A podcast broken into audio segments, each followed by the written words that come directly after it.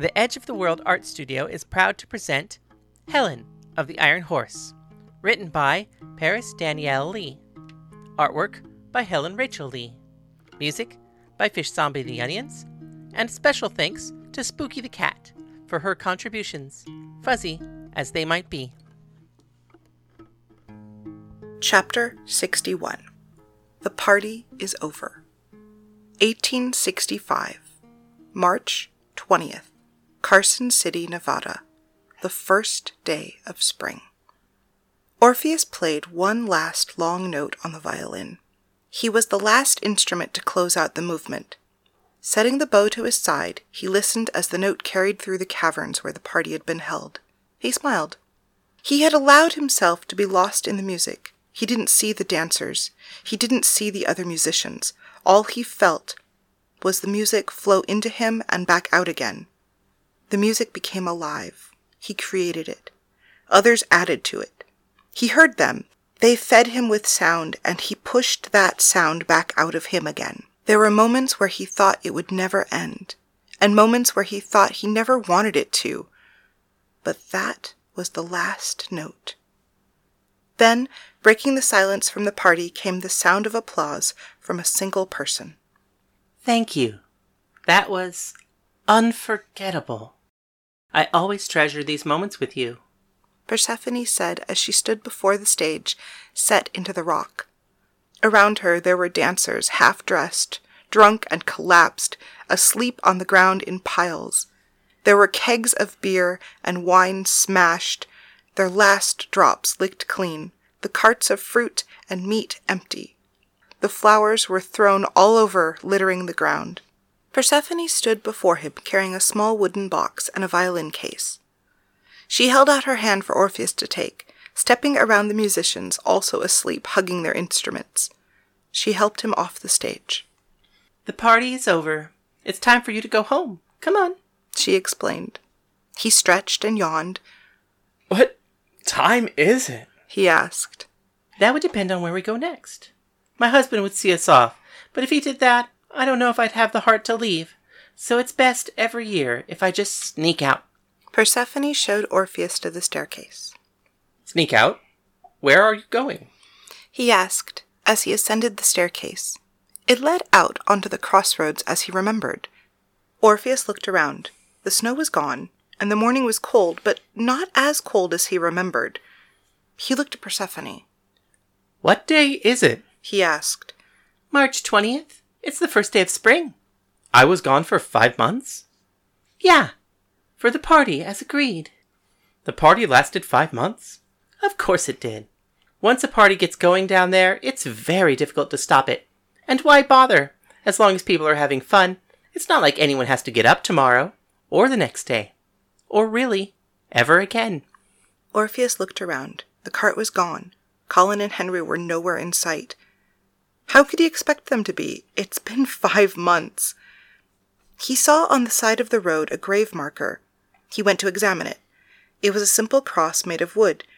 If he had to guess, he would say it was leftover wood from the ring. It said on it simply, Colorado Kid. Oh, I'm so sorry. Your friends must have assumed you died. Persephone speculated. Well, in consolation, you didn't. But Orpheus read it differently.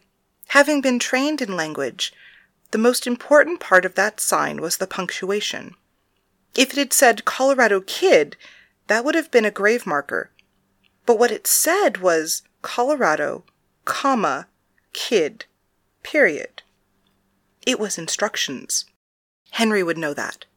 Henry would understand that with this punctuation, Colorado became a command, and kid was who the command was to.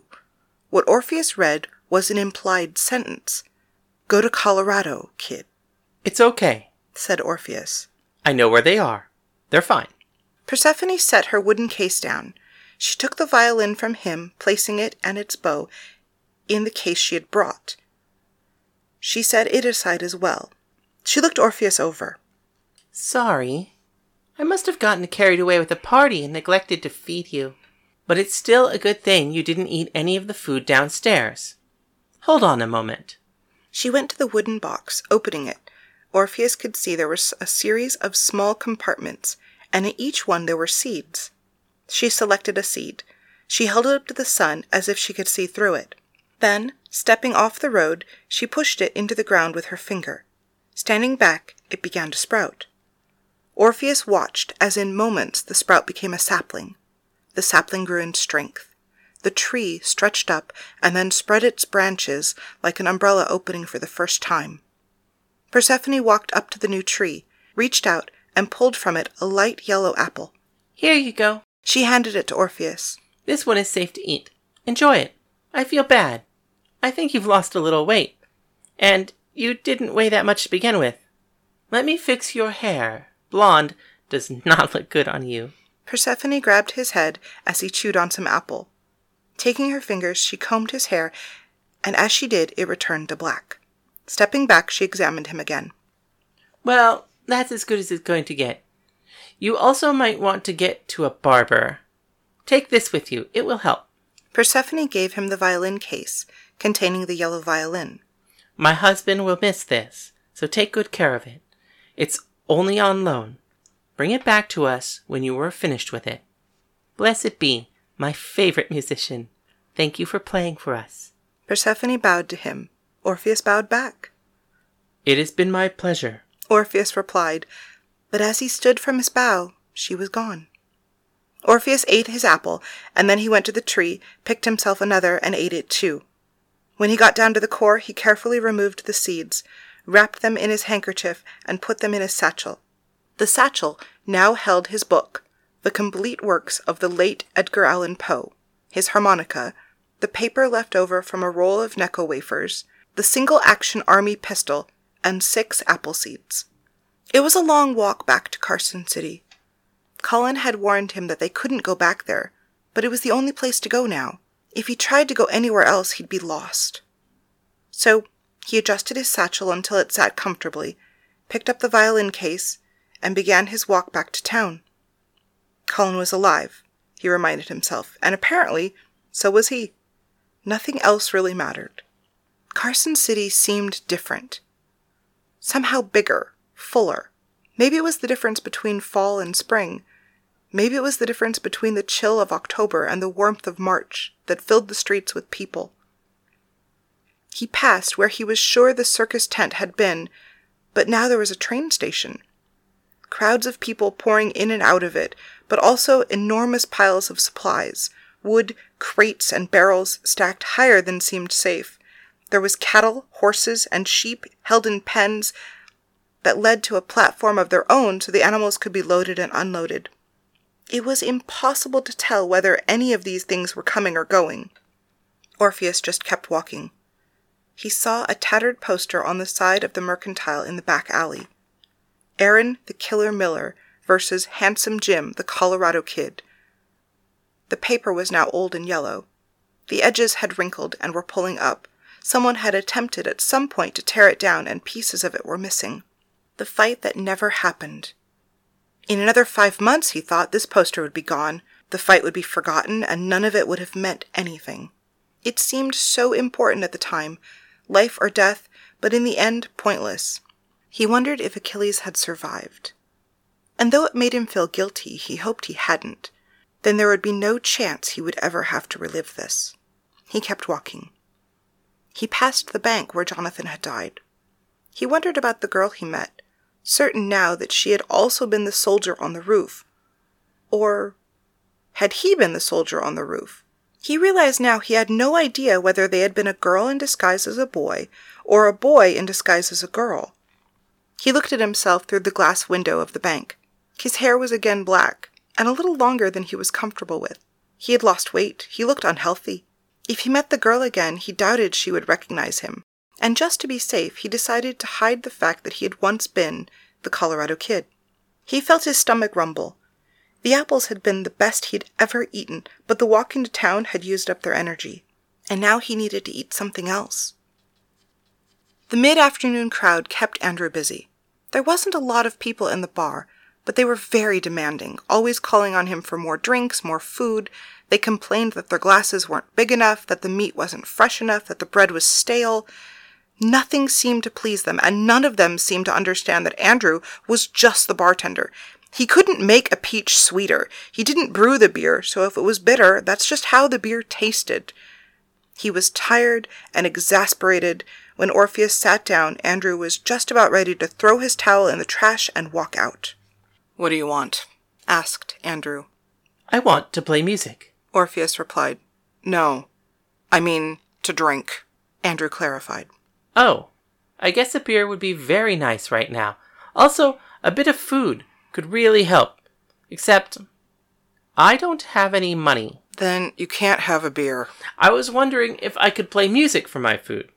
Sorry, we don't hire musicians.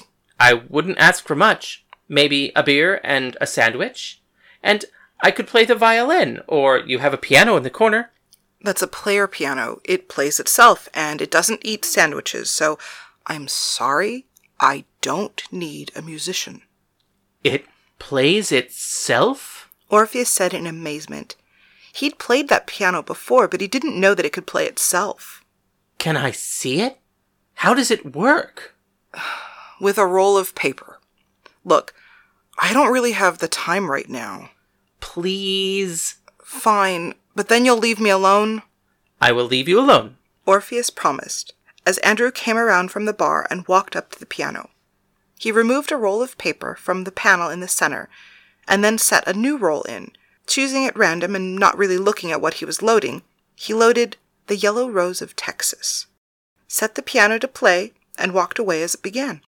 Orpheus had never heard that piece of music before, but the piano played only for a moment before he reached into his satchel and pulled out his harmonica.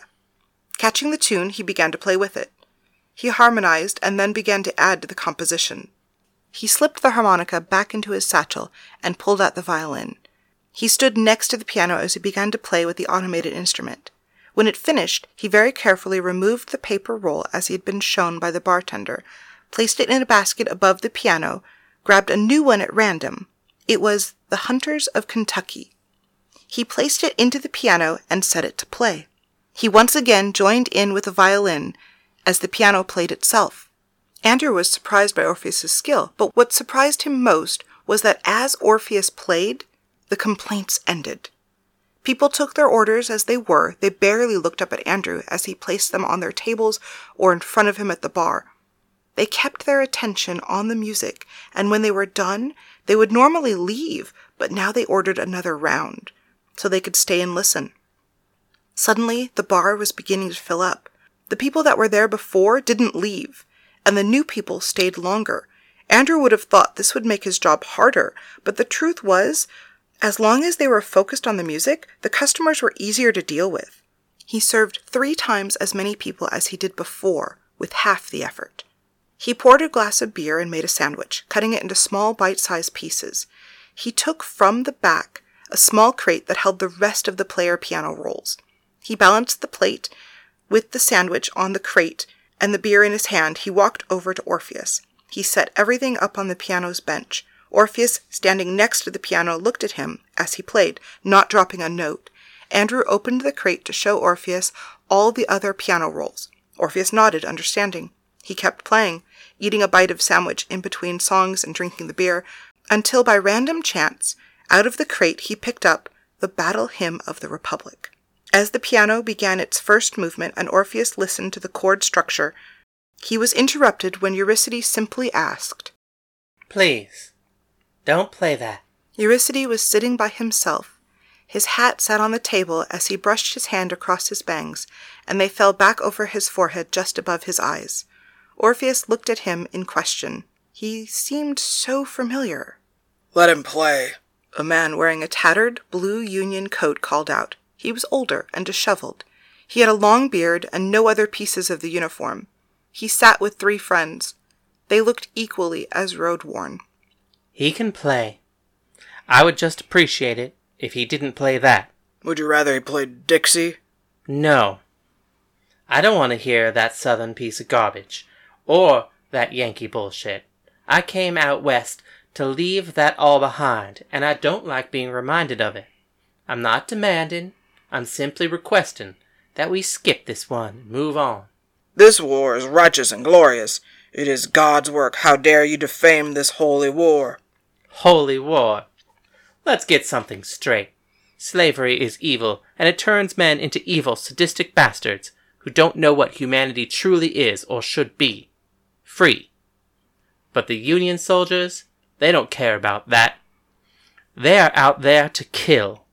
I have seen them drag mothers out into the streets, and they stole their food and burned down their houses. They didn't care what color their skin was. They moved through the South like locusts, and the Southern soldiers are just as bad, taking everything from their own people and leaving them destitute. They sacrificed the homes that they claimed to defend. We were all monsters, killing for the glorious revolution, everyone singing, God is on their side. But I promise you that God was not watching them. How could he? How could a God of love watch his innocent children die at the hands of men who had become twisted demons? There is no glory in war. There is only death. Deserter. The man hissed with disdain. I didn't desert. I was kicked out. The North and the South alike both had their guns pointed at my head, and if either army had its way, I would already be dead. But what about you? Sitting there in a Union uniform while your righteous war rages on a thousand miles from here. I doubt you ever even seen a day's worth of battle. I bet you never even drew your gun. You're a coward, wearing a stolen uniform so you can make yourself feel like a big man, but your overbloated ego is fueled by the death of innocents, eaten alive in a fire you falsely claim as your own. The man stood from his chair, but Eurycides stayed seated as he slipped his Confederate pistol out of its holster, aiming carefully at the man's heart. Are you finally ready to draw your gun? Are you finally ready to earn that uniform you're wearing? It's your decision. Draw. Fight for your glorious war and die. Or accept the pointlessness of it and walk away. The man smacked his friend on the shoulder. His three friends stood up with him, their hands near their pistols. Eurycides stood confidently, gun already drawn, waiting for their decision either way. The only sound that could be heard was the player piano still playing the battle hymn of the Republic. The men tucked their chairs back under the table. They turned and walked out of the bar. Eurycides walked over to the player piano. The song had finished. He removed the paper roll and handed it to Orpheus. Next time you get a chance, you toss that in the fire. And if you find one in that box that claims to be Dixie, you throw that one in right next to it. What is your name? Lee. Orpheus replied. Well, Lee, I'm Luke. Your arm gets tired. You come over to my table. Supper will be on me. Thank you. Don't worry about it. Keep playing. It's beautiful. Eurycides walked back to his table. Orpheus looked through the box of paper rolls. He found one that said Dixie. He took the battle hymn of the Republic and placed them both in his satchel. He would burn them later. This has been Helen of the Iron Horse, written by Paris Lee, artwork by Helen Lee, performed by Helen and Paris. All characters within are fictional and bear no intentional resemblance to anyone living or dead, except, I guess, for Helen and Paris. See more of our work at edgeoftheworldart.com. If you would like to comment on the show or ask any question, please email us at helenoftheironhorse at gmail.com. The proceeding was made with the love and encouragement of all of our friends at the LA LGBT Center's Trans Lounge. Thank you.